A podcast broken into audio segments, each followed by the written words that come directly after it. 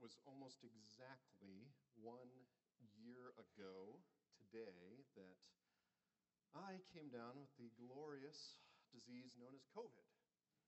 Uh, some of you have had that unique experience as well. no, thank you, I hear. Yes, indeed. And I think one of the most difficult parts about having COVID or, or anything that hangs on for a while is you wonder, what's next? Is this ever going to end?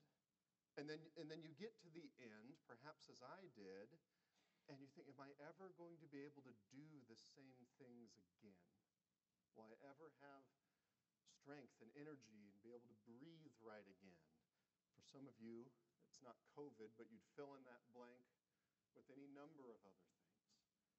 Right? And the most difficult part about all that wondering, all that why, is not really knowing, isn't it?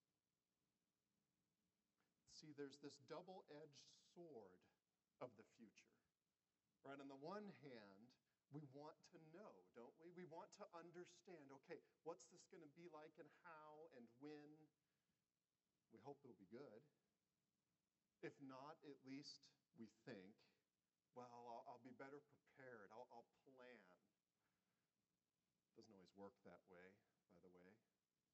Sometimes you do know something's coming and it really doesn't help. Uh, on the other hand, it's the unknown that seems to get us so often. It's when we don't know, when we aren't sure what's coming or when it will change or how it will end. And this is the struggle of being human beings. This is the struggle of being not God. Would it be truly best if we knew all that He knows? I'm always reminded of the Garden of Eden with questions like that. Adam and Eve ate of the fruit. They gained knowledge, and what did that knowledge do for them? Nothing good. Here today, we have the second part of what I'm calling the, the last will and testament of Jacob, also called Israel. And in many ways, this is not just going to be a legal document, it's, it's actually a prophecy of sorts. He goes through each of the sons, and he says something about them, something of their future, something that's going to direct their lives. They're going to get, dare we say, a, a little tiny piece of knowing the future. For some of them, this is going to be a great blessing, or at least an encouragement. For others, well, I suspect it's going to be much harder for them to deal with what's said. Right? This is how the future is, isn't it? Ultimately, here as we pick up the second part of Jacob's will, we are going to see God's grace, God's mercy, God's care, how God deals with sin, and what the Lord is doing through it all.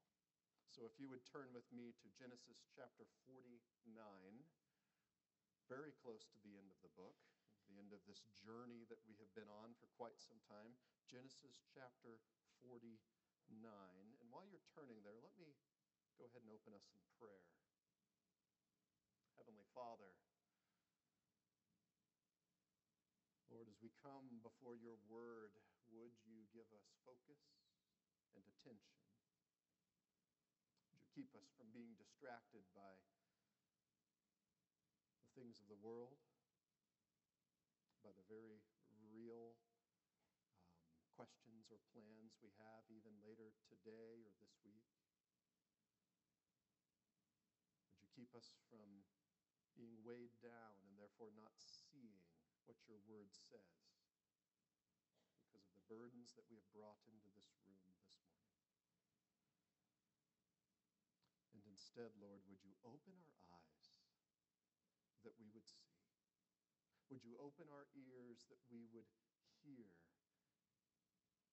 turn and believe that we would walk away today not simply having spent time singing wonderful praises or in good fellowship, but that we would walk away transformed because we have encountered you by your word.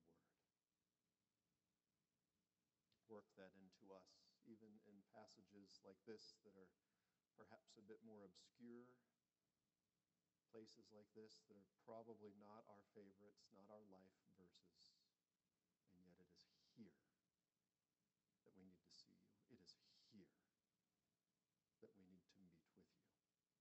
In Christ's name, amen.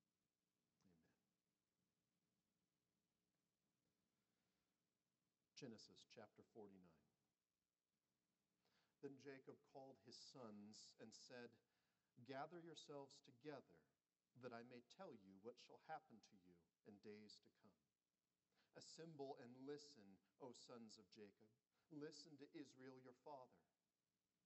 Reuben, you are my firstborn, my might, and the first fruits of my strength, preeminent in dignity and preeminent in power, unstable as water. You shall not have preeminence because you went up to your father's bed. Then you defiled it.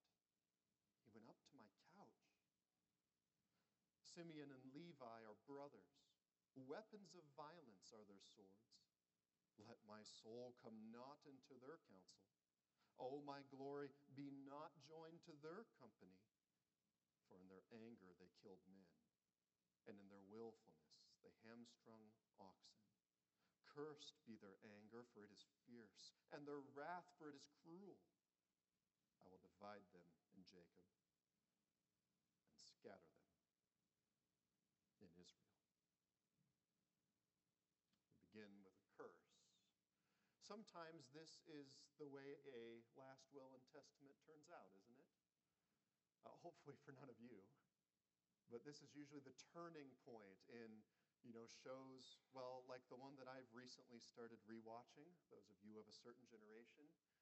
This is a plot device that comes up in, yes, Murder, She Wrote, all the time when the last will and testament is more of a curse than a blessing.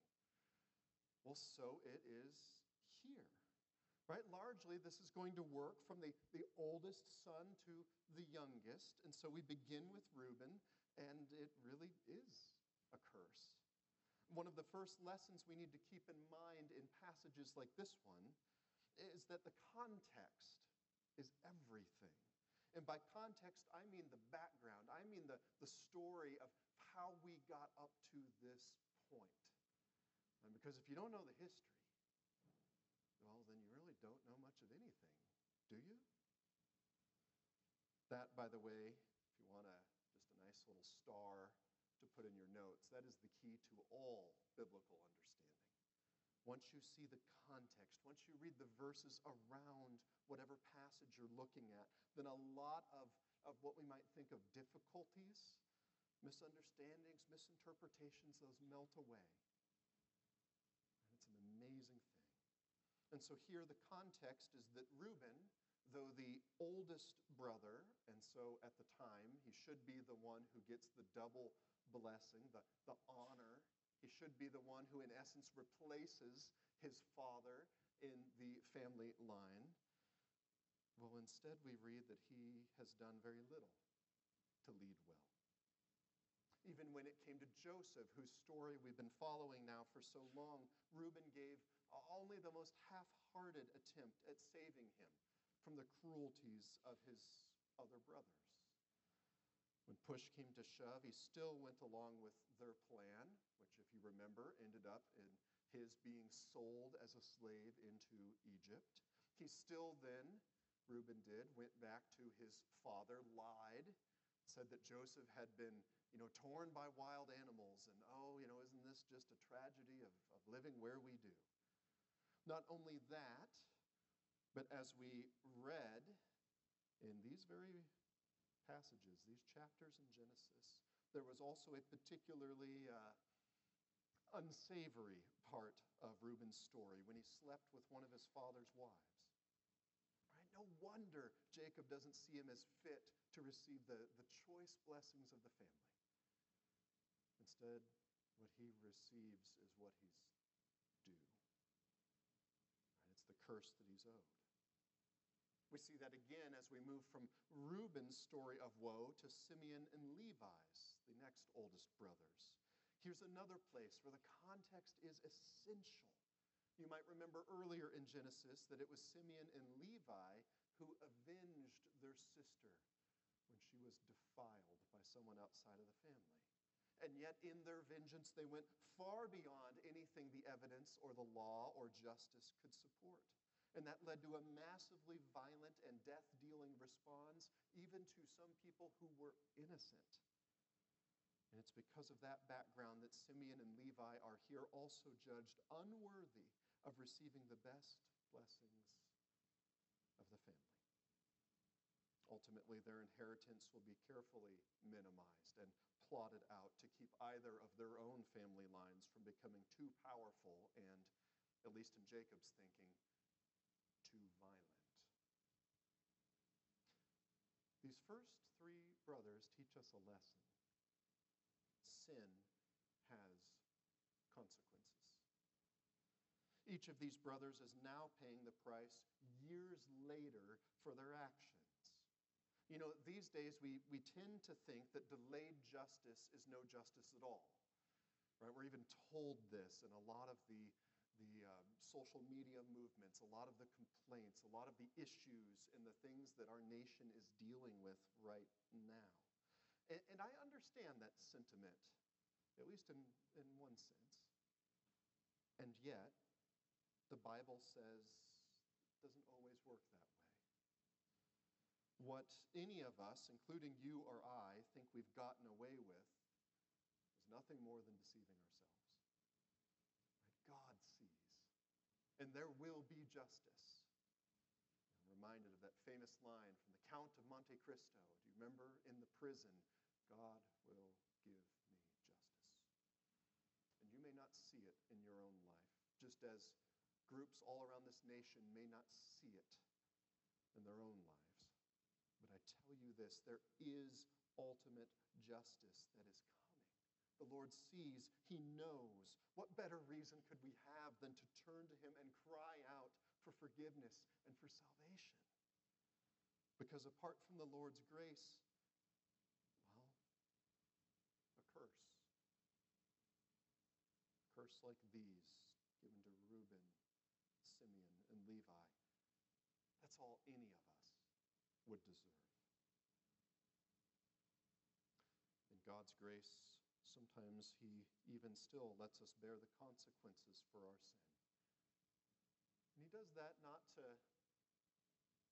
not to be the, you know, the sort of God who's, who's up in heaven waiting to just zap people that we're told of. No, He does it to humble us, to remind us that He is the only hope, that we need to turn to our Lord day in and day out My Dear church, sin has deep consequences. Never treat it lightly. It cost the Son of God his very life to redeem us from it. It's not something small as we see here. Now, if that was the only message, this would be uh, well, quite the will and testament, wouldn't it? Thankfully, it's not. Look at verse 8, and we're going to see something different. Judah, your brothers shall praise you. Your hand shall be on the neck of your enemies. Your father's sons shall bow down before you. Judah is a lion's cub. From the prey, my son, you have gone up. He stooped down. He crouched as a lion and as a lioness. Who dares rouse him? The scepter shall not depart from Judah, nor the ruler's staff but from between his feet until tribute comes to him, and to him shall be the obedience of the peoples. Binding his foal to the vine and his donkey's colt to the choice vine, he has washed his garments in wine and his vesture in the blood of grapes. His eyes are darker than wine, and his teeth whiter than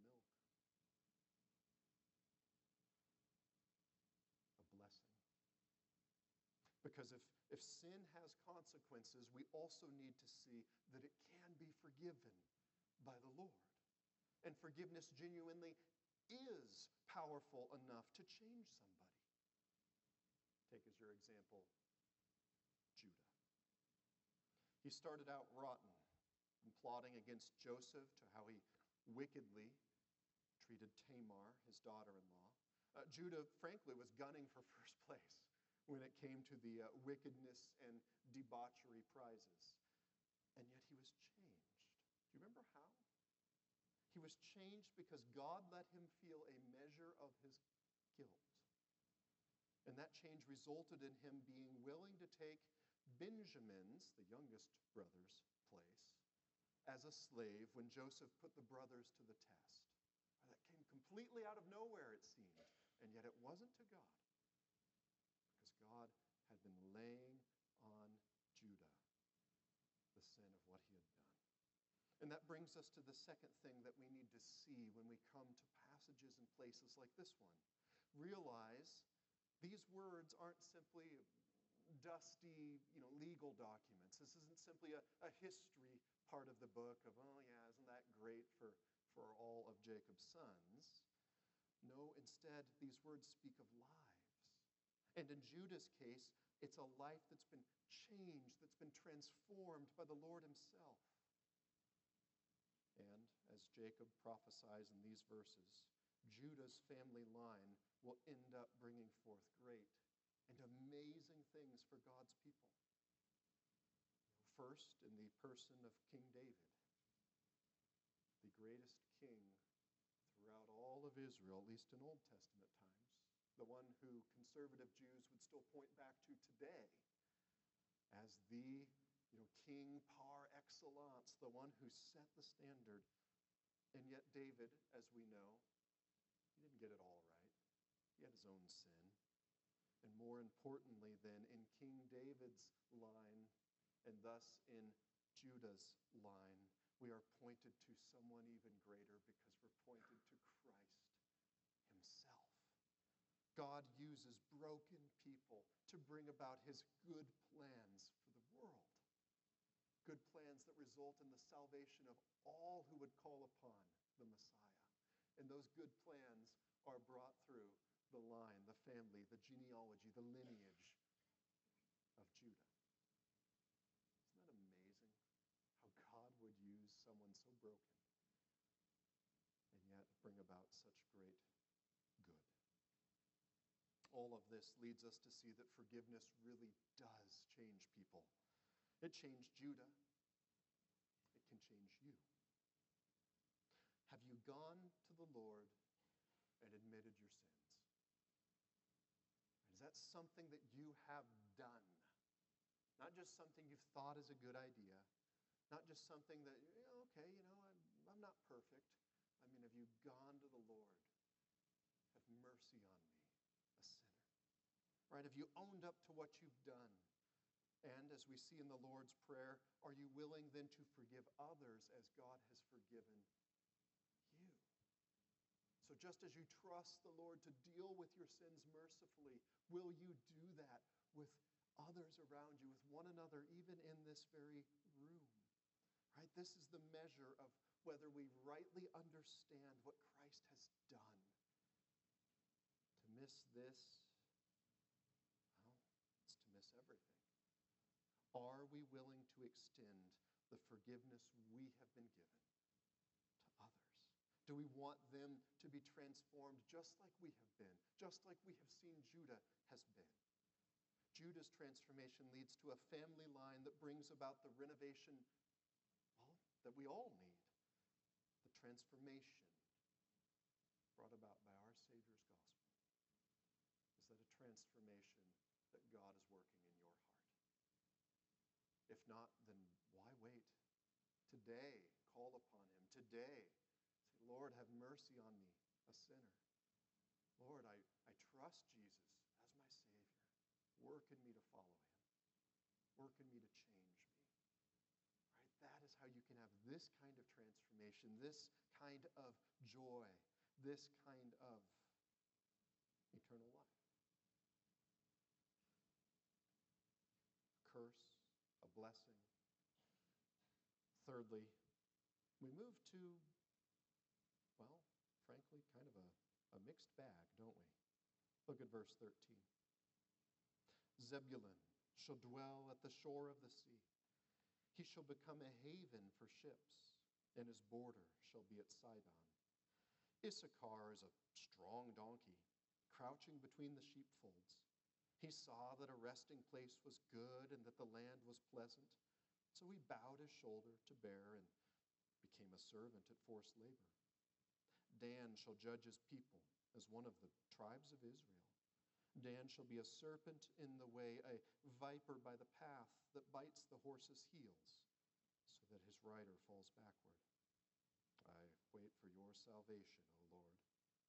Raiders shall raid Gad, but he shall raid at their heels. Asher's food shall be rich, and he shall yield royal delicacies. Naphtali as a doe let loose that bears beautiful fawns.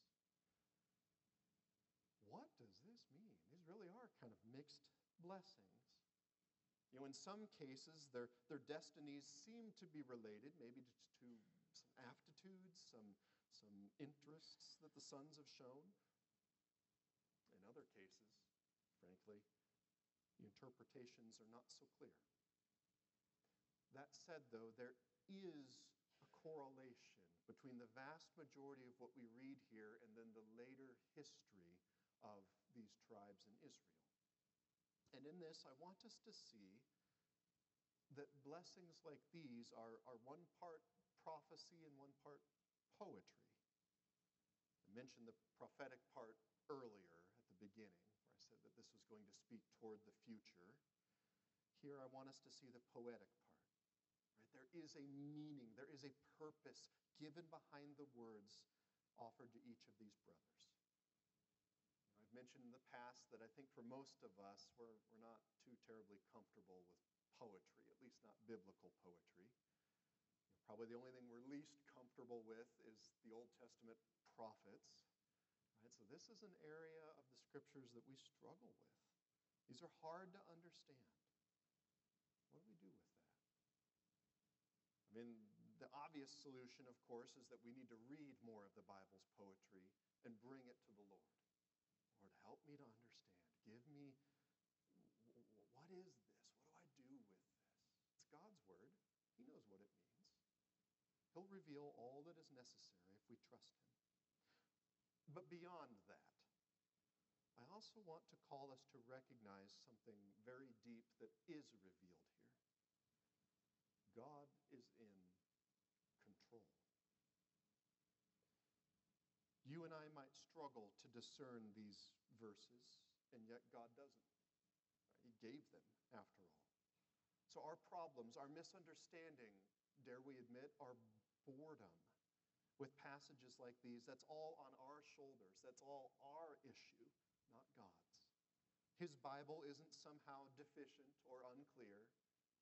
It's not as if, well, you know, God, you just need to kind of rewrite this now for, for our times. No. It's our own understanding that's not as sharp as it should be. Right? This then calls us to humility, yours and mine, as we approach word.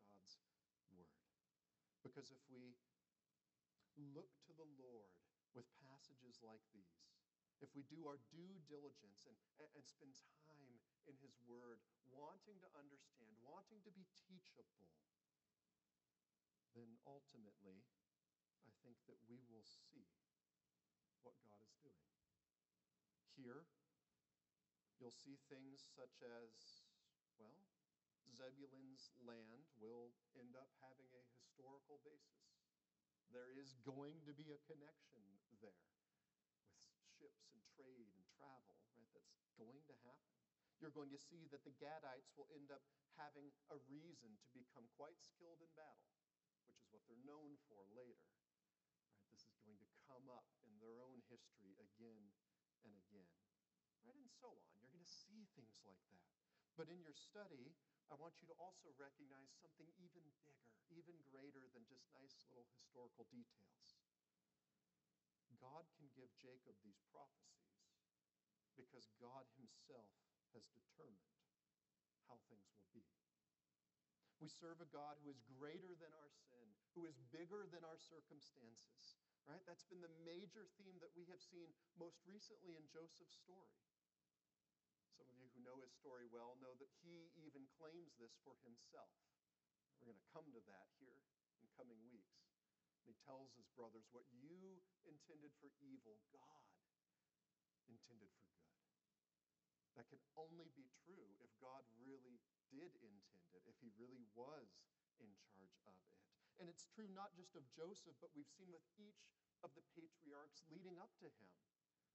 You know, some of them, Jacob being one, seemed like they were doing all they could to live life on their terms, and yet the Lord used even them, even in ways that I can only imagine Jacob would have been surprised by.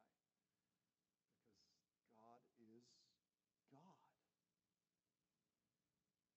Some of us fear that truth. And I get it. Right? There's all those philosophical questions of, well, what does this mean? And, and, and are my choices my own? And, get that. But here's my question. When the Bible keeps showing us this again and again and again, when the Bible calls us to pray to our God so that He would do the work, doesn't He have to be able to do that kind of work? Doesn't He have to be in charge? Right? Ultimately, throughout the scriptures, this picture of a sovereign God, it's a good picture. And I mean that not just with my summary, I mean, read through the scriptures, you'll see anytime it presents God as being in charge, it's not meant to be a fearful thing. It's not meant to be this terrible thing. It's meant, it seems like, repeatedly, to be a blessing. That having a sovereign God is good news. Because we need an all powerful, all knowing God to rescue us from our ourselves. So I wonder do you believe in that kind of God? You know, whatever word you use, I, I understand. There's baggage with lots of words. But do you believe in this powerful of a God, in this good of a Savior, in one who intends good so that all who call upon him would enjoy him forever? Right? That's the picture that we're seeing here. And frankly, that's really what Joseph and Jacob are telling us again and again that this God, our God, is a good God. Now, there's one final part to this last will and testament. You find it starting in verse 22. Joseph is a fruitful bough, a fruitful bough by a spring. His branches run over the wall. The archers bitterly attacked him, shot at him, and harassed him severely. Yet his bow remained unmoved. His arms were made agile by the hands of the mighty one of Jacob. From there is the shepherd, the stone of Israel. By the God of your father who will help you, by the Almighty who will bless you with blessings of heaven above, blessings of the deep that crouches beneath, blessings of the breasts and of the womb. The blessings of your father are mighty beyond the blessings of my parents, up to the bounties of the everlasting hills. May they be on the head of Joseph and on the brow of him who was set apart from his brothers. Benjamin is a ravenous wolf, in the morning devouring the prey, and at evening dividing the spoil. We have a curse, a blessing, kind of some mixed blessings. Now we end with what I would title a reckoning as we come to these two final brothers. Uh, let me start with Benjamin because his, I think, is a bit curious. I mean, he was the favorite after Joseph was thought dead. Remember, there, that was the whole, you know, kind of tension point with, okay, we need food, but, you know, this, this ruler in Egypt isn't going to give us food unless we bring Benjamin, the youngest, with us. But, you know, he's dad's favorite, and dad doesn't want him to leave the house, right? You remember that? And so now here we come, and you would think he would have a bit more, uh, oh, a bit more blessing than this, and yet he doesn't. In some ways, I think that's almost to highlight how great of a blessing Joseph receives. He gets the longest blessing given to any brother throughout this passage. That is what we see for Joseph. In fact, uh, the word blessing and related ideas in these verses are used here more often than with any other brother, even Judah. Isn't that astounding? And in that sense, that's why I call this something of a, a reckoning. Joseph had been treated horribly by his family, losing literally decades of his life that were spent outside of God's people to whom God's promises had been given. And yet, here, and with Joseph's own sons, as we read last week, we see that God has not overlooked him. And I think that's more important than we think. Have you ever felt overlooked by the Lord? Like all your friends around you, everything's turning up great. They're the ones that have you know, kind of the American dream, the health, the wealth, the picket fence, the 2.5 kids and a dog, new cars. And you wonder, well, Lord, I've been serving you, and yet all I seem to get is the opposite. Nothing's going right. It's all crashing down. You wonder, God, where are you? God, what are you doing? Not that those are bad questions to ask. But here, take hope. because Joseph endured this kind of struggle for years. And yet, here, just like we talked about justice a few minutes ago, here what we see, not justice, but blessing. God does know, He does care, He does have a plan, and God has not forgotten any one of His people. He hasn't forgotten you. God has not overlooked Joseph or you or me. And so God's plan includes blessing for Joseph and his family, both right then and into the future. What do you do then with the, the kind of the four elements of this last will and testament? How does any of this hang together other than, well, it's, you know, they're all brothers? Well, the picture we end up with is actually a gospel shaped one, isn't it? The reality of sin, the need for forgiveness, the God who gives that forgiveness and the transformation that being forgiven brings, and then finally, the blessing that results. I mean, isn't this a picture of the gospel being worked out amongst a family and brothers and generations, one that will be fulfilled ultimately not by law, not by how good or bad any given brother is, but by the cross, by our Savior, who's going to come from this very family line. Right? This is a picture not only offered to 12 brothers oh so long ago, it's a picture of what Jesus directly offers to all who would follow after him. This is the blessing for those who are in God's promise. This is why it matters. Because this is given to all who are adopted into God's family.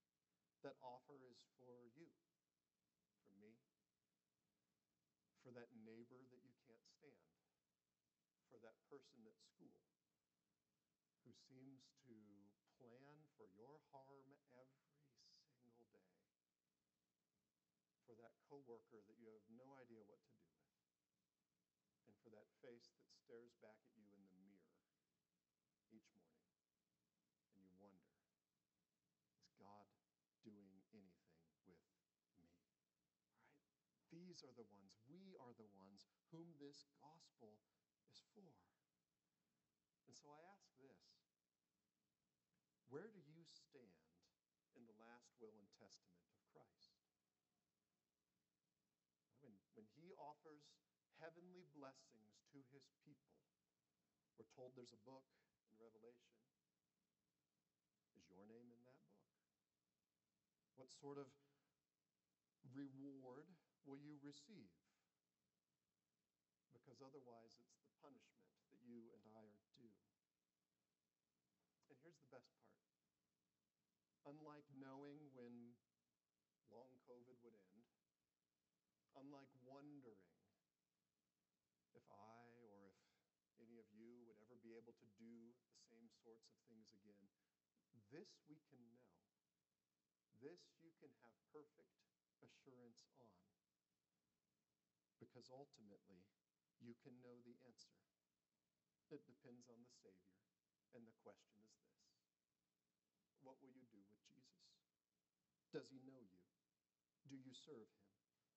Right? That's our goal here at First E Free. It's to be disciples and then to make disciples. So, what do you need to do to grow in these truths this very week? Don't leave today without answering that question for yourself. Maybe, maybe you haven't trusted Christ in this way. Maybe today would be the day. And if so, that's wonderful, dear friend. And, and you know what? I, I have no name in mind, right? I'm not trying to aim this. Maybe the Lord is aiming this, maybe there's someone here who you've thought you have been a Christian, maybe even for years, and you've realized, no, I hadn't quite got that right. You know what? Praise God. There's no shame in saying, okay, Lord, now I see. Right? Maybe that's you today. Maybe you need to go do some work on your knees before the Lord this very afternoon. And if so, do it. Make the time for it. Right? Maybe what it means is that you need to be one who shares God's work, what He is doing in your life. Not just the, the victorious stories that, that we kind of love, right? You know the ones, you know, right? Everything was, was awful. I was, you know, I was, I was peddling drugs on the street and, you know, leading a gang. And, you know, and that was when I was five. I mean, you know, but, you know, if that's your story and God's turned you, praise God. But maybe it's far smaller. And what I've noticed in my own life, and, and I think in many of yours, is that the encouragements that we need to be faithful, yeah, the, the huge miraculous ones are amazing, but sometimes we just need to hear of someone else who God has been good to in small, everyday, faithful ways. Someone that we can relate to, someone where we can say, yeah, yeah, you know, if God cares for them, I'll bet He cares for me too. Right? Could you be that for someone? Could you share with someone just something small and encouraging? Right? Maybe that's exactly what the Lord would use to grow them this week. And it's the Lord's work. Let's seek Him in it, trust Him for it. And I think that starts by trusting this picture of God that arises from His Word, by believing that He is exactly who He's revealed to be, and then by asking us to transform us because of Him. Let's do that now. Let's pray to be found faithful and joyful, whatever He has for us in the future the things both known and unknown. Heavenly Father, to find hope and purpose and meaning in a will and testament that is not even our own seems pretty far fetched.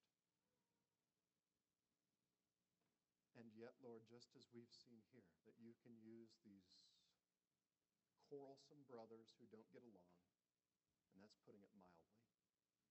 You can use these sinful men who have done horrific things, and yet out of, out of this family, you bring our Messiah, our Savior. Father, truly that tells us that forgiveness is deeper than we can even imagine, and that your work is more powerful than we can possibly comprehend. Lord, let us not spend our days thinking little of forgiveness. Let us not go throughout each week just kind of ho hum, drifting with a half hearted but instead, would you help us to feel and to know and to believe in our heads and in our hearts that you are the God who transforms and uses sinful people, that you are the God who takes even the very mundane circumstances of our lives, as well as